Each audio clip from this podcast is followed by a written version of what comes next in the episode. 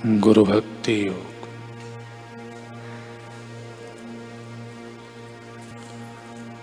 शिष्य दुनियावी दृष्टि से चाहे कितना भी महान हो, फिर भी गुरु के सहाय के बिना वह निर्वाण सुख का स्वाद नहीं चख सकता।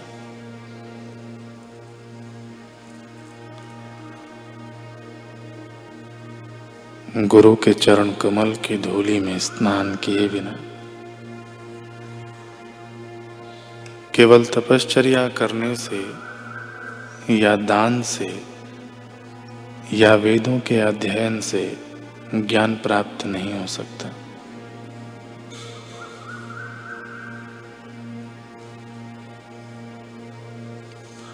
शिष्य को सदा अपने गुरु की मूर्ति का पूजन करना चाहिए।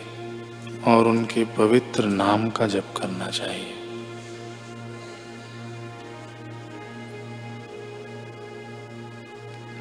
साधक को अपने गुरु का या किसी भी संतों का बुरा बोलना या चाहना नहीं चाहिए।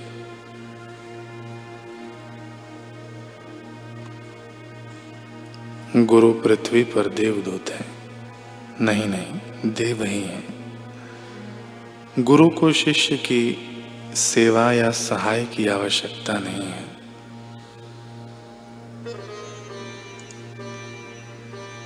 किंतु सेवा के द्वारा विकास करने के लिए वे शिष्य को एक मौका देते हैं। कितने भी महान होने के बजाय भी तमाम संतों, ऋषियों पैगंबरों जगत गुरुओं अवतारों एवं महापुरुषों के अपने गुरु थे।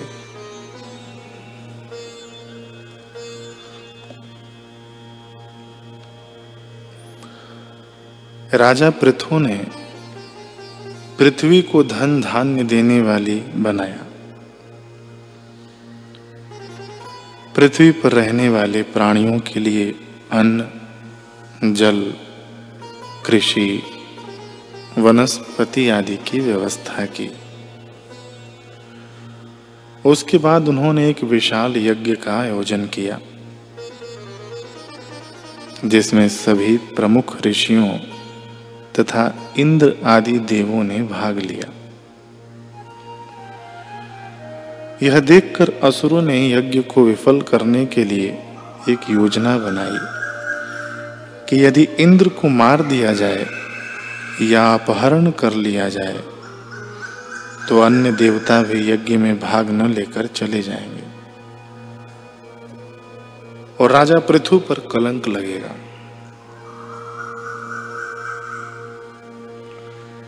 यज्ञ प्रारंभ हुआ। इंद्र सहित सभी देवता यज्ञ में भविष्य यानी हवन सामग्री डालने लगे। यज्ञ के प्रधान पुरोहित ऋषि गृत्समत दे भविष्य डालने के लिए मंत्र बोलते समय उन्होंने उन्हें लगा कि कोई यज्ञ में विघ्न डालने का प्रयास कर रहा है। उन्होंने ध्यान लगाकर सब जान लिया। धरती पर यदि थोड़ी बहुत सुख शांति है तो संतों, महापुरुषों व उनके सत्संग की बदौलत है। वे स्वयं कष्ट सहते हुए भी, सबका मंगल, सबका भला करने के लिए कई युक्तियाँ अपनाते हैं। ऋषि गृत्समद इंद्र से बोले, देवेंद्र, आप निश्चिंत होकर यज्ञ में भाग लेते रहें। मैं अपने शिष्य को प्रधान ऋत्विज यानी यज्ञ करने वाले का भार सौंप कर थोड़ी देर में आता हूँ वापस। वे यज्ञ वेदी से उठे और इंद्र का रूप धारण कर चल पड़े। असुरों ने उन्हें इंद्र समझकर उनका पीछा किया।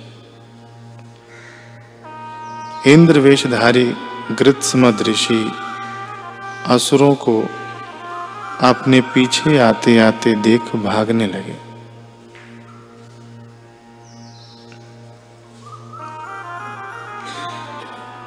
ऋषि ने उन्हें भगा भगा कर खूब थकाया, परंतु उनके हाथ न आए।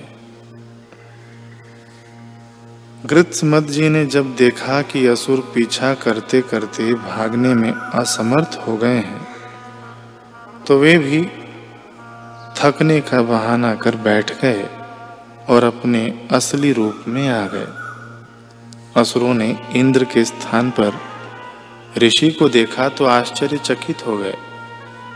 बोले, हमारे आगे आगे तो इंद्र भाग रहा था। तुम कौन हो? गृत्समत ऋषि ने कहा, मैं तो वनवासी ऋषि हूँ। इंद्र से तुम्हें क्या काम है? असुरों ने कहा, हम उसका अपहरण करके मारेंगे। राजा पृथु के यज्ञ में भाग नहीं लेने देंगे।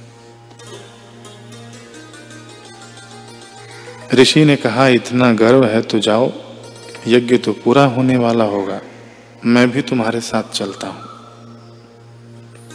गृत्समद ऋषि रास्ते में इंद्र के तप, तेज एवं प्रताप की बड़ाई करते रहे। कि वे तो देवों के देव हैं, परम पराक्रमी हैं। तेजस्वी देवता हैं, आदि आदि। अपने शत्रु की बड़ाई सुनने से असुरों का मनोबल टूट गया और द्वेष के कारण बल क्षीण हो गया। वे यज्ञ स्थल पर पहुँचे तो ऋषि ने इशारे से यज्ञ वेदी पर बैठे इंद्र को दिखाया। फिर इंद्र को कहा कि ये असुर तुम्हें मारने आए हैं। इंद्र ने गदा से असुरों पर प्रहार किया। असुर पहले से ही मनोबलहीन हो चुके थे अतः वे इंद्र के प्रहार का सामना न कर सके और वहीं धराशाही हो गए। फिर इंद्र ने पूछा ऋषिवर आप कहाँ चले गए थे? गृत्समत जी ने कहा कि यज्ञ निरापद समाप्त हो और ये असुर भी मारे जाएँ, इसलिए मैं तुम्हारा रूप धारण कर असुरों को भ्रम में डालने के लिए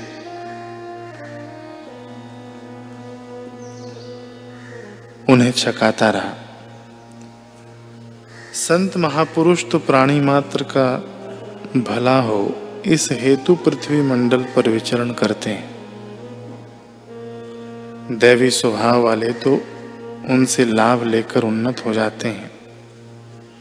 देवी देवता उनसे लाभ लेकर उन्नत हो जाते हैं। सूक्ष्म जगत के लोग उनसे लाभ लेकर उन्नत होते हैं, अपना कल्याण कर लेते हैं।